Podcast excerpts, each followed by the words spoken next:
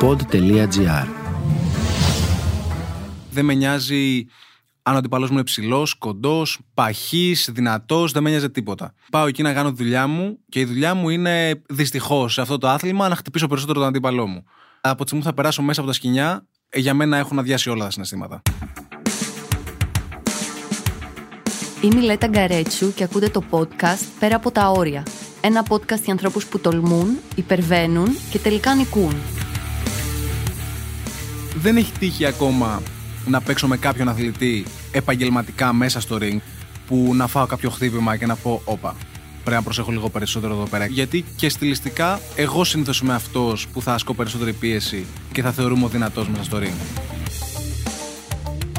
Ο Αντρέα Κατζουράκης είναι επαγγελματίας πυγμάχος. Τα τελευταία χρόνια ζει στην Αμερική και πυγμαχεί κόντρα σε τεράστια ονόματα του χώρου. Η πορεία του αξιοζήλευτη, σαν από ταινία του Ρόκι. Σε αυτό το επεισόδιο θα ακούσετε μια πυγμαχική ιστορία. Τι πραγματικά συμβαίνει όταν ο αθλητής περάσει τα σκηνιά και μπει μέσα στο ring, πονάνε τα χτυπήματα, και ποιο είναι το μυστικό για να καταφέρει ένα παιδί από την Ελλάδα να φτάσει να παίζει επαγγελματικά box στην Αμερική. Η συζήτησή μας ξεκινάει από τα παιδικά του χρόνια, τότε που για πρώτη φορά ήρθε σε επαφή με τα μαχητικά σπορ. Ξεκίνησα σε πολύ μικρή ηλικία. Βασικά από τριών, δύο από ό,τι ο πατέρας μου ξεκίνησε το ενδιαφέρον μου, γιατί τον έβλεπα σπίτι να χτυπάει το σάκο. Είχαμε ένα σάκο στο σπίτι, γιατί ήταν εκείνος ένα τέχνη kickboxer. Και τον ρώταγα, θέλω κι εγώ, θέλω κι εγώ, θέλω κι εγώ. Κάποια στιγμή λοιπόν 4 χρονών με πήγε σε μια σχολή που κάνανε kung fu και ένα αγωνιστικό στυλ kickboxing που ήταν πιο για παιδάκια, σε στυλ ας πούμε καράτε, τα εκβοντό. Και ξεκίνησα από εκεί, σε εκείνη την ηλικία. Και κατευθείαν μετά από 5-5,5 χρόνια ξεκίνησα με τους αγώνες, ε, και αυτό πήρε το δρόμο τους σιγά σιγά. Πότε έφτασε έτσι η στιγμή που σε πιάσαν και σου είπαν ότι κοίτα να δεις, εσύ έχεις μέλλον σε αυτό το πράγμα. Νομίζω αυτό κλιμακώθηκε από μόνο του. Δηλαδή, έπαιξα το πρώτο μου πανευρωπαϊκό πρωτάθλημα 8 χρονών. Και όταν σε μια τέτοια ηλικία και ξεκινάς να ταξιδεύεις για αγώνες, ε, ουσιαστικά έχεις μπει ήδη στο χώρο. Μετά 11 χρονών άλλαξα ομάδα και άλλαξα προπονητή. Πήγα στον Νίκο Μέμο, ο οποίος είναι ένας από τους ανθρώπους πραγματικά που τον ευχαριστώ για ό,τι έχει κάνει για εμένα στην καριέρα μου. Δηλαδή, αυτός είναι ο άνθρωπος που μου έμαθε τι σημαίνει πρωταθλητισμός, Ήμουνα 11 χρονών και έκανα δύο προπονήσεις τη μέρα, 5 με 7 το πρωί πριν το σχολείο και το απόγευμα για κάποιο παγκόσμιο πανευρωπαϊκό. Κάναμε κάμπ το καλοκαίρι με τρεις προπονήσεις τη μέρα. Όταν μπαίνει σε ένα τέτοιο λούκι σε ηλικία 11 χρονών, έχει ουσιαστικά ήδη γίνει στο μυαλό σου επαγγελματίας αθλητής και αυτό θα ακολουθήσεις. Όταν ήταν 14 χρονών, ο Αντρέα είδε δύο φίλους του πυγμάχους να παίζουν σπάρινγκ. Το σπάρινγκ είναι ο ελεύθερος αγώνας προπόνησης ο οποίος προσωμιάζει τις συνθήκες ενός κανονικού αγώνα. Εκείνη τη μέρα ένιωσε ότι η πυγμαχιά τον τραβάει, του προσφέρει ένα μοναδικό θέαμα βγαλμένο από ταινία. Παρακάτω ακούτε τη δική του πυγμαχική ιστορία. Το πρώτο σου αγώνα πυγμαχίας τον θυμάσαι; Ναι. Ήμουνα νομίζω 14 και ήταν σε ένα από αυτά που αποκαλούν επαγγελματικές βραδιές στην Ελλάδα ο αντίπαλος ήταν, θυμάμαι, πρέπει να ήταν 22-23 χρονών και κέρδισα. Ε, δεν είχα κάνει πριν πυγμαχία κάτι τέτοιο. Kickboxing έκανα. Απλά φόρησα τα παπούτσια πυγμαχίας και μπήκα στο ring. Δεν ήταν κάτι διαφορετικό για μένα. Και μετά από αυτό δεν ξανακλώτσισα. Μετά από αυτό μόνο πυγμαχία. Η μετάβαση από ένα σπορ το οποίο έχει και λακτίσματα σε ένα άθλημα το οποίο ουσιαστικά είναι μόνο χέρια και τα πόδια για να σε βοηθήσουν ναι. στο πώς θα χειριστείς ναι, τα ναι, ναι, χέρια σου. Πόσο εύκολο ή δύσκολο είναι; Νομίζω ο καθένας το παίρνει διαφορετικά. Για μένα δεν ήταν πολύ δύσκολο. Δηλαδή ένιωσα πως και λόγω του αγωνίσματος που είχα ξεκινήσει όταν ήμουν μικρός, που ήταν πιο πολύ στο πλάι, είχε περισσότερη κίνηση, δεν ήταν τόσο σκληρό. Είχα την κίνηση, την απόσταση και την εκρηκτικότητα στα πόδια μου, σαν κίνηση μόνο, όχι με λακτίσματα. Και πάντα ένιωθα πως είχα πολύ καλά χέρια. Άρα νομίζω πως έκανα πολύ γρήγορα τη μετάβαση. Δηλαδή, αφού ξεκίνησα πυγμαχία, μετά πραγματικά από δύο-τρεις μήνες πήρα το Πανελλήνιο Πρωτάθλημα, χωρίς να έχω αγώνες. Η πυγμαχία χωρίζεται σε ερασιτεχνική και επαγγελματική. Στην ερασιτεχνική πυγμαχία, οι αθλητές φοράνε κάσκα, δηλαδή προστατευτικό στο κεφάλι. Ο ρυθμός του αγώνα είναι πολύ γρήγορος και εκρηκτικός και η γύρη είναι λιγότερη. Ο αγώνας γίνεται συνήθως υπό την αιγίδα της Ομοσπονδίας. Στην επαγγελματική πυγμαχία τα δεδομένα αλλάζουν τα προστατευτικά φεύγουν, τα χτυπήματα γίνονται πιο βαριά και οι γύροι αυξάνονται κατά πολύ. Πώς ήταν για τον Αντρέα η μετάβαση από την ερασιτεχνική στην επαγγελματική πυγμαχία; Για μένα ήταν πάρα πολύ εύκολη απόφαση. Γιατί και πριν ξεκινήσω καν πυγμαχία, ήθελα να γίνω επαγγελματίας στο kickboxing. Και πόσο μάλλον να ξεκίνησα πυγμαχία και ξεκίνησα να συνειδητοποιώ πόσα χρήματα υπάρχουν στο άθλημα και ότι δεν έχει υπάρξει ποτέ άλλος Έλληνας να φτάσει στο κορυφαίο επίπεδο. Πέρα του Αρναούτη που έχει παίξει δύο φορές για παγκόσμιο τίτλο και του Χριστοφορίδη παλιά, που εντάξει δεν είναι της εποχής μας, που έχει κερδίσει και παγκόσμιο τίτλο. Και λέω, έχει ψωμί εδώ η κατάσταση και ψυχολογικά και χρηματικά και για μένα σαν άνθρωπος το τι μπορεί να πετύχεις σε ένα τέτοιο χώρο. Και ήταν πάρα πολύ εύκολο. Δηλαδή να πάρω την απόφαση, γιατί δεν είναι ότι η Ελλάδα με κρατούσε με κάποιο τρόπο στο εραστεχνικό. Γιατί δεν είναι ότι είχαμε κάποιο επίπεδο υψηλό ή ότι πηγαίναμε στα ευρωπαϊκά, τα παγκόσμια και τις Ολυμπιάδες και φέρναμε μετάλλια πίσω στη χώρα μας, είχαμε οικονομικές απολαυές. Δεν υπήρχε τίποτα από όλα αυτά. Εσύ ουσιαστικά ζεις το όνειρο του κάθε Έλληνα και όχι μόνο πυγμάχου. Πώς ήταν έτσι η στιγμή που σου έγινε η πρόταση για την Αμερική και που τα μάζεψες και έφυγες; Ήταν πάρα πολύ ωραία. Έλχια είναι, δεν έγινε κάποια πρόταση κατευθείαν. Πήρα ένα συμβόλαιο από την Ελλάδα και πήγα στο εξωτερικό. Ο Δημήτρης Παπακοσταντίνου, ο Μόχου, από το EFL, από όταν ήμουν 17-18 χρονών, μίλαγε με τον πατέρα μου χωρίς εγώ να το ξέρω. Και του έλεγε: Έλα, ρε, εσύ, έλα να το πάμε στην Αμερική, να το πάμε στην Αμερική. Γιατί εκείνος ήδη πήγαινε στην Αμερική με κάποιους αθλητές του, σαν τον Μιχαηλίδη και άλλους για MMA. Και είχε κάποιες γνωριμίες έξω. Και έλεγε: Έλα, έλα, έλα. Τέλος πάντων, ο πατέρας μου δεν μου το έλεγε γιατί θέλει να σπουδάσω, θέλει να τελειώσω τη σχολή μου εδώ πέρα πρώτα και μετά να κάνω ό,τι είναι στον αθλητισμό. Μία μέρα 19 χρονών, εγώ δεν άντεχα άλλο εδώ πέρα. Ήθελα οπωσδήποτε να πάω στην Αμερική, να γίνω επαγγελματίας, να ακολουθήσω τους στόχους μου και το όνειρό μου.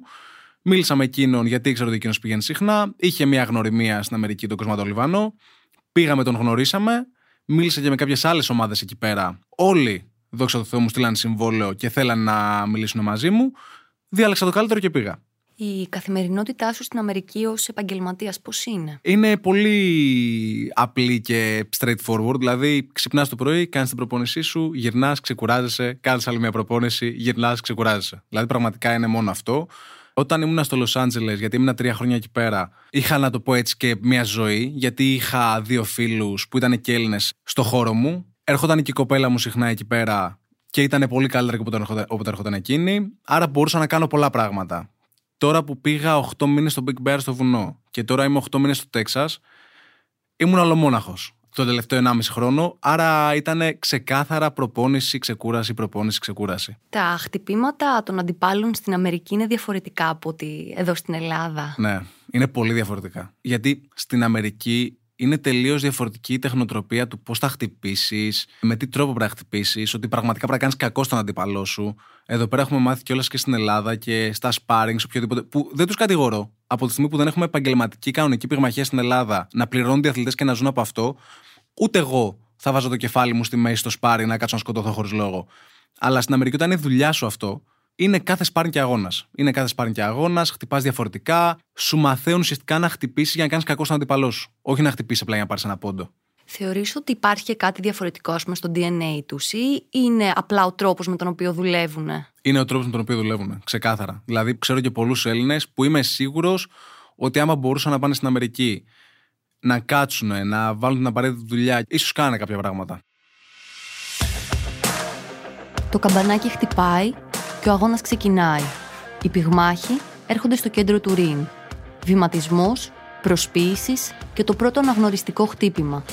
Τι συμβαίνει στο μυαλό και το σώμα των πυγμάχων, πόσο επικίνδυνο είναι το άθλημα, τι νιώθει ο ίδιος όταν αγωνίζεται και πόσο τον ενοχλούν τα χτυπήματα; Από εδώ και πέρα θα ακούσετε την αλήθεια για όσα γίνονται μέσα στο ρίν, όταν οι αθλητές παλεύουν για την νίκη ή ακόμα και όταν ένας από τους δύο πέσει στο καναβάτσο. Πώς είναι το συνέστημα να αγωνίζεσαι χωρίς κάσκα και χωρίς ουσιαστικά προστατευτικό στο κεφάλι; Αυτό δεν ήταν κάτι ιδιαίτερο για μένα. Είχα καλή άμυνα πάντα, έτσι νιώθω τουλάχιστον. και δεν είναι ότι ποτέ κάποιο χτύπημα θα με ενοχλούσε τόσο πολύ στο κεφάλι άμα δεν φόραγα κάσκα ή κάτι τέτοιο. Αντιθέτως, μου άρεσε πολύ περισσότερο, νιώθω πιο ελεύθερος χωρίς την κάσκα. Τι ένστικτα σου γεννιούνται εκείνη την ώρα, αν σου γεννιούνται; Πάντα, σαν αθλητή, στο συγκεκριμένο κομμάτι υπήρχα πολύ ψυχρός. Δηλαδή, δεν με νοιάζει αν ο αντιπαλός μου είναι ψηλός, κοντός, μαύρος, λευκός, παχή, δυνατός, δεν με νοιάζει τίποτα. Νιώθω ουσιαστικά εκείνη τη στιγμή εγώ άδειος. Ότι πάω εκεί να κάνω δουλειά μου Και αυτό μόνο. Και η δουλειά μου είναι δυστυχώς σε αυτό το άθλημα να χτυπήσω περισσότερο τον αντίπαλό μου. Ε, δεν έχω δηλαδή κάποιο άλλο πράγμα που να με κολλάει, να με ταλαιπωρεί εκείνη τη ψυχολογικά. Σίγουρα θα νιώσεις ένα άγχος και μια αγωνία πηγαίνοντας προς το ring, αλλά από τη στιγμή που θα περάσω μέσα από τα σκηνιά, ε, για μένα έχουν αδειάσει όλα τα συναισθήματα. Στο επίπεδο που είσαι, τα χτυπήματα πονάνε. Είναι όπως το εκλαμβάνει ο καθένας. Δεν έχει τύχει ακόμα να παίξω με κάποιον αθλητή επαγγελματικά μέσα στο ring, δηλαδή όχι σε sparring, που να φάω κάποιο χτύπημα και να πω, Όπα, πρέπει να προσέχω λίγο περισσότερο εδώ πέρα ή κάτι τέτοιο. Γιατί και στιλιστικά, εγώ συνήθως είμαι αυτός που θα ασκώ περισσότερη πίεση και θα θεωρούμε ο δυνατός μέσα στο ring. Το αγαπημένο σου χτύπημα; Έχω πάρα πολύ καλά χτυπήματα στο σώμα και μου αρέσει συγκεκριμένα το αριστερό άπρεκα στο σώμα. Το άπρεκα στο σηκώτη.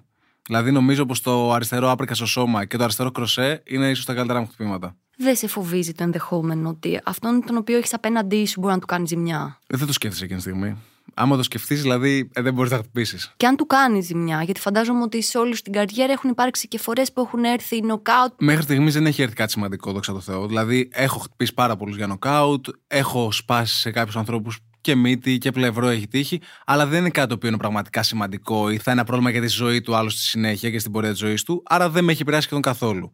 Τώρα το να υπάρξει κάτι τύπου θανάσιμος τραυματισμός ή κάτι τέτοιο, μακριά από εμάς, ελπίζω να μην συμβεί ποτέ στη ζωή μου. Δηλαδή, κάντο μου λίγο εικόνα. Πας στην άκρη του ring, χτυπάει το καμπανάκι και ξεκινάει ο αγώνας. Πώς λειτουργείς; Τώρα τι να σου πω, εκείνο το συνέστημα είναι ξεχωριστό. Δηλαδή, έχεις απόλυτη συγκέντρωση και προσπαθείς με οποιοδήποτε τρόπο να βρεις κάποια κενά, να ξεκινήσεις να προσεγγίσει τον αγώνα για να βάλεις τον αντίπαλο στη θέση που θες να τον βάλεις, ώστε να τον χτυπήσεις. Τη γωνία την ακούει. Εννοείται πάντα. Αλλά στην Αμερική παρατηρήσω ότι η γωνία δεν μιλάει κατά τη διάρκεια του αγώνα. Δηλαδή θα πει πάρα πολύ λίγα πράγματα, ελάχιστα, αν πραγματικά δει ότι κάνεις κάτι πολύ λάθος ή δει ότι έχεις μια ευκαιρία μπροστά σου και δεν την παίρνεις. Θα σου μιλήσουν στο ένα λεπτό που έχεις ανάμεσα στους γύρους για να ξεκουραστείς. Εκείνο το λεπτό είναι που ουσιαστικά θα σου δώσουν τις οδηγίες που πρέπει να πάρεις για να ακολουθήσει τον αγώνα. Γιατί υποτίθεται ότι είσαι επαγγελματίας υψηλού επίπεδου και μπορείς να τα κάνεις από μόνος σου όλα αυτά. Δηλαδή δεν χρειάζεται πραγματικά να έχεις κάποιον από έξω να σου λέει συνέχεια τι να κάνεις σαν ρομπότ. Ένα από τα πιο γνωστά θέματα στα μαχητικά σπορ που απασχολούν τους αθλητές είναι το σωματικό βάρος. Ο πυγμάχος αγωνίζεται σε συγκεκριμένες κατηγορίες κιλών, συνήθως στα πιο χαμηλά κιλά, στα οποία μπορεί ακόμα να είναι λειτουργικός και εκρηκτικός. Οι εβδομάδες πριν τον αγώνα βρίσκουν τους αθλητές να ταλαιπωρούνται με εξαντλητικές δίαιτες. Τον ρωτάω πώς βιώνει όλη αυτή τη διαδικασία και αν είναι κάτι επίπονο δεν είμαι από τους ανθρώπους που ούτε βασανίζονται, ούτε το έχω στο τσεπάκι τους. Δηλαδή, έπαιζα στα 72,5 στο επαγγελματικό. Και τώρα θα κατέβω κατηγορία και πάω στα 70. Τώρα, ας πούμε, είμαι 79,5 κιλά. Είμαι 9,5 κιλά πάνω. Είμαι ειλικρινής. Είμαι... Όταν μπω όμως προπονήσεις, κατευθείαν και άρχισα να προσέχω και προ το διατροφή μου, θα πάω κατευθείαν στα 76 κιλά. Που θα μου πεις και πάλι είναι 6,5 κιλά πάνω την κατηγορία. Ε, όταν έχεις 6 εβδομάδες και λίγο παραπάνω προετοιμασίας, που κάνεις προπονήσεις στα κόκκινα, δύο προπονήσεις τη μέρα, τρως πιο προσεκτικά, τα κιλά πέφτουν από μόνα τους. Δηλαδή, εγώ από μόνος μου θα πάω στα 73 κιλά 72 ίσως.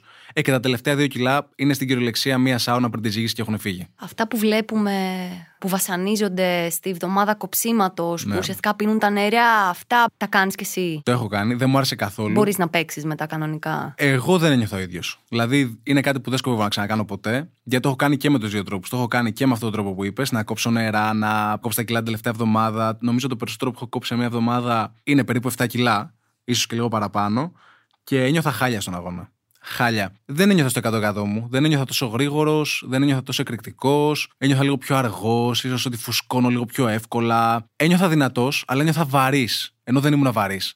Ενώ όταν έπιασα τα κιλά κανονικά και απλά, δηλαδή μέσα στην προετοιμασία μου, πρόσεχα πάρα πολύ διατροφή μου και πέσαν τα κιλά μου μόνα τους, ένιωθα εκρηκτικός, γρήγορος, δυνατός, γεμάτος.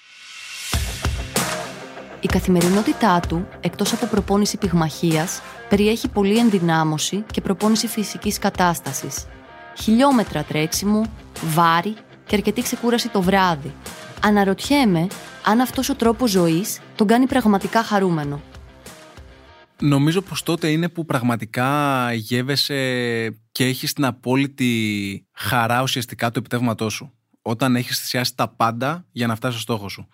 Γιατί νομίζω άμα σου έρθει εύκολα. Δεν ξέρω, δεν είναι το ίδιο. Έχω κάνει και πράγματα που μου έχουν έρθει εύκολα στη ζωή μου και δεν το έχω απολαύσει τόσο. Γιατί, OK, okay, δεν κόπιασα πραγματικά γι' αυτό. Τώρα που είμαι σε μια φάση που είχα να δω τους δικούς μου ένα χρόνο, είχα να δω την κοπέλα μου ένα χρόνο, ήμουν εξωτερικό μόνος μου για ένα χρόνο, είχα πάρα πολλές αλλαγές, μετακόμιζα, ήμουνα σε μια δύσκολη φάση τον τελευταίο χρόνο. Και βλέπεις τελικά όλο αυτό που οδηγεί και τι πετυχαίνεις, είναι τελείως διαφορετικό το συνέστημα. Δηλαδή, είναι απαραίτητο να θυσιάσει τα πάντα. Με ρωτάς, όταν τα θυσιάζω, σου αρέσει; Όχι, δεν μου αρέσει να τα θυσιάζω όλα αυτά που θυσιάζω αλλά είναι απαραίτητο και στο τέλος αξίζει. Ποιος ήταν έτσι ο αγώνας ο οποίος έκανε να φτάσει στα ωριά σου, Δεν έχει έρθει αυτός ο αγώνας ακόμα. Ελπίζω να μην έρθει και ποτέ. Ο πιο δύσκολος αγώνας ήταν ο τέταρτος. Γενικά, εμένα στην πορεία μου μέχρι τώρα δεν έγινε το κλασικό που πηγαίνεις και ξεκινάς να παίζεις με πάρα πολύ εύκολους αντιπάλους στην αρχή, μέχρι να χτίσει λίγο το ρεκόρ σου, να πάρεις περισσότερη εμπειρία και μετά να να ανεβάσει το επίπεδο. Εγώ με το που πήγα, μου ανεβάσαν το επίπεδο πάρα πολύ απότομα. Ναι, με να ανταπεξήλθα, αλλά αυτό σου στερεί κάποια πράγματα. Σου στερεί στους περισσότερους αγώνες για περισσότερη εμπειρία. Και εμένα στον τέταρτο μου αγώνα κιόλας έπαιξα με ένα αθλητή ο οποίος είχε 17 νίκες και 5 ήττες. Κάτι το οποίο είναι τρομερά συνήθιστο για τέταρτο αγώνα σε επαγγελματική προμαχία. Και ήταν πρώην παγκόσμιος πρωταθλητής. Επίσης τρομερά συνήθιστο. Αυτός ήταν και ο μόνος αντίπαλος που δεν έβγαλα νοκάουτ μέχρι τώρα στους επαγγελματικούς μου και πήγαμε όλους τους έξι γύρους. Ο οποίος δεν είναι ότι με έφερε κάποια στιγμή μέσα στον αγώνα σε σημείο που πίστευα ότι θα χάσω ή το οτιδήποτε. Δηλαδή, όλοι οι κριτές μου δώσαν τον αγώνα και τους έξι γύρους. Αλλά σε πολλά σημεία με έφερε σε ένα βαθμό που σκεφτόμουν τώρα αυτός δεν θα πάει κάτω. Δηλαδή, OK, okay, δεν μπορούμε να τον βγάλουμε νοκάουτ αυτό, να βρούμε κάποιον άλλο τρόπο. Ήταν πολύ τεχνικός, ήταν πολύ καλός έμπειρος πυγμάχος, ο οποίος ήξερε ακριβώς τι να κάνει και για να επιβιώσει μέσα στο ρινγκ, αλλά και για να κερδίσει άμα χρειαστεί. Δηλαδή αυτός ήταν ο πιο δύσκολος μέχρι στιγμής. Εσύ πας με το νοκάουτ στο μυαλό σου από πριν, σαν στρατηγική, ή έρχεται κατά τη διάρκεια του παιχνιδιού; Έρχεται κατά τη διάρκεια του παιχνιδιού. Ναι, μεν και το στυλ μου θα είναι αυτό το οποίο θα ζητήσει ουσιαστικά το νοκάουτ. Είμαι πολύ πιεστικός με στον αγώνα όλα μου τα χτυπήματα τα δίνω για να χτυπήσω και να κάνω κακό στον αντίπαλο. Δεν θα δώσω κάποια χτυπήματα πιο απαλά ή για να χτίσω τόσο πολύ μια επίθεση. Δηλαδή, πάω κατευθείαν για να κάνω τη δουλειά μου. Αλλά δεν είναι ότι μπαίνω μέσα και σκέφτομαι πάμε με κάθε μπουνιά να το βγάλουμε νοκάουτ. Το κάθε μου χτύπημα θέλω να φτάσει στο στόχο του, να πάρω τον πόντο και άμα εκείνος πέσει κάτω έπεσε. Τα πυγμαχικά σου πλάνα από εδώ και πέρα Ποια είναι, έχεις κάποιον ας πούμε, αντίπαλο που θα ήθελες να παίξεις μαζί του; Δεν έχω φτάσει ακόμα στο σημείο να ζητάω αντιπάλους. Είμαι σίγουρος ότι αυτή τη στιγμή με αυτόν που προπονούμε, με το management που έχω και την πορεία που έχει πάρει μέχρι στιγμής η καριέρα μου, οδεύει από το καλό στο καλύτερο. Νομίζω στα επόμενα δύο με τρία χρόνια, αν όλα πάνε καλά, συνεχίζω να κερδίζω, δεν έχω τραυματισμούς, θα είμαι στο επίπεδο για να παίξω για το παγκόσμιο τίτλο. Ε, και αυτό θέλω. Δηλαδή δεν ζητάω κάτι παραπάνω. Νομίζω πως αυτό είναι το υπέρτατο. Επειδή στην Ελλάδα αυτό δεν το βλέπουμε καθόλου, στην Αμερική μπορείς όντως να ζήσεις από την πυγμαχία. Και με το παραπάνω. Υπάρχουν τρία πρόσωπα στην ομάδα σου που είναι σημαντικά. Ο προπονητής σου, ο μάνατζερ σου και ο προμότερ σου. Ο προπονητής θα σε προπονήσει. Ο μάνατζερ είναι αυτός που θα σου βρει τον καλό προμότερ και θα σου κλείσει το καλό συμβόλαιο, θα διαπραγματευτεί για τα χρήματα, θα σου φέρει τις χορηγίες. Και ο προμότερ σου είναι αυτός που ουσιαστικά βάζει τα show και παίζει τους αγώνες πρέπει να έχει και τα τρία. Μέχρι να υπογράψεις με κάποιο promoter, δεν πληρώνεσαι. Και όταν υπογράψεις με τον promoter, πρέπει να είναι σωστός promoter για να πληρωθείς. Δηλαδή, υπάρχουν τρία με τέσσερα μεγάλα promotion αυτή τη στιγμή που πραγματικά πληρώνουν τους αθλητές τους σε όποιο επίπεδο και αν βρίσκονται, γιατί για να είσαι με αυτούς τους promoter είσαι υψηλό επίπεδο αθλητής. Και είναι και τα promotion που όταν φτάσεις για τον παγκόσμιο τίτλο θα βγάλεις εκατομμύρια και πολλά μάλιστα. Αλλά άμα δεν είσαι με αυτούς, κάπου στη μέση θα χαθείς. Άρα σε κάποιο πιτσιρίκι που πιθανό να μας ακούει, που είναι ταλαντούχο, που παίζει εδώ box και ονειρεύεται κάποια στιγμή να παίξει στην Αμερική. Τι θα το συμβούλευες, Πώς πρέπει κάποιος να κινηθεί για να φτάσει να κάνει τον όνειρό του πραγματικότητα; Το πιο σημαντικό είναι ο προπονητής. Πρέπει να έχεις απόλυτη εμπιστοσύνη στον προπονητή σου και να είσαι σίγουρος ότι μπορεί να σε φτάσει σε αυτό το επίπεδο. Υπάρχουν πολλές φορές προπονητές που μπορεί να μην έχουν βγάλει ποτέ τους παγκόσμιο πρωταθλητή. Ε, κάποια στιγμή θα βγάλουν τον πρώτο τους κι αυτοί.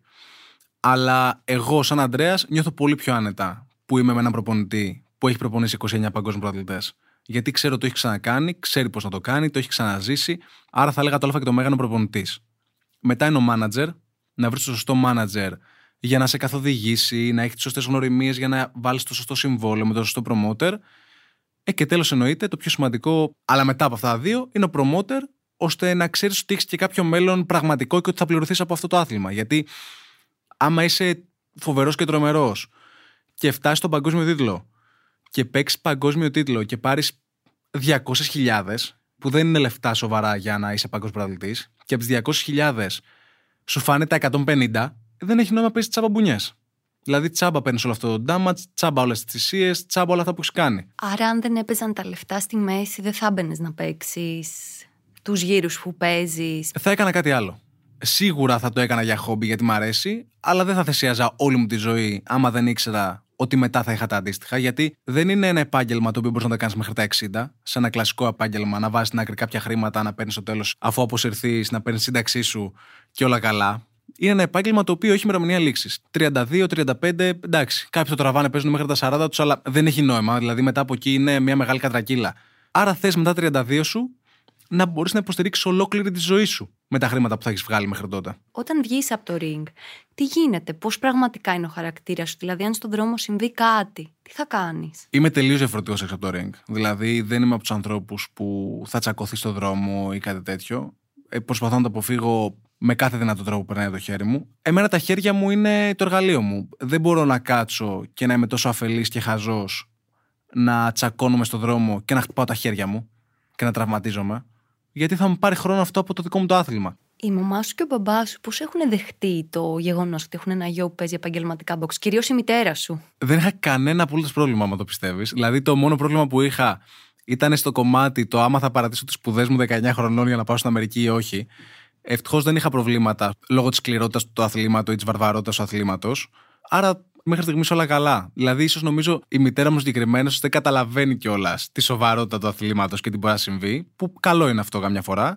Ε, ο πατέρας μου τα ξέρει, αλλά μου έχει απόλυτη εμπιστοσύνη και συνεχίζουμε. Εσύ που το βιώνεις από μέσα, αν αύριο μεθαύριο κάνεις παιδιά, θα τα άφηνες να παίξουν έτσι σοβαρά πυγμαχία; Δεν θα ήθελα να είμαι ειλικρινής, αλλά παιδί είναι, άμα θέλει το παιδί μου να ακολουθήσει μελλοντικά αυτό το άθλημα, εννοείται θα το ακολουθούσε μελλοντικά και θα έκανα τα πάντα για να το βοηθήσω να γίνει όσο καλύτερος γίνεται και να μην φάει και πολλές μπουνιές στην πορεία.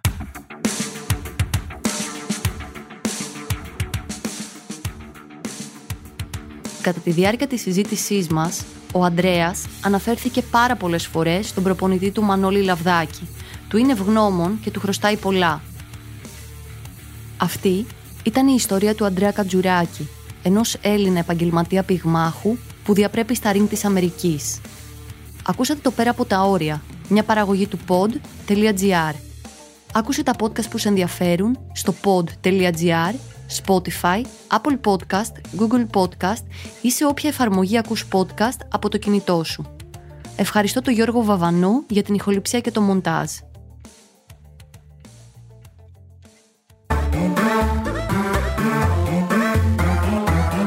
pod.gr.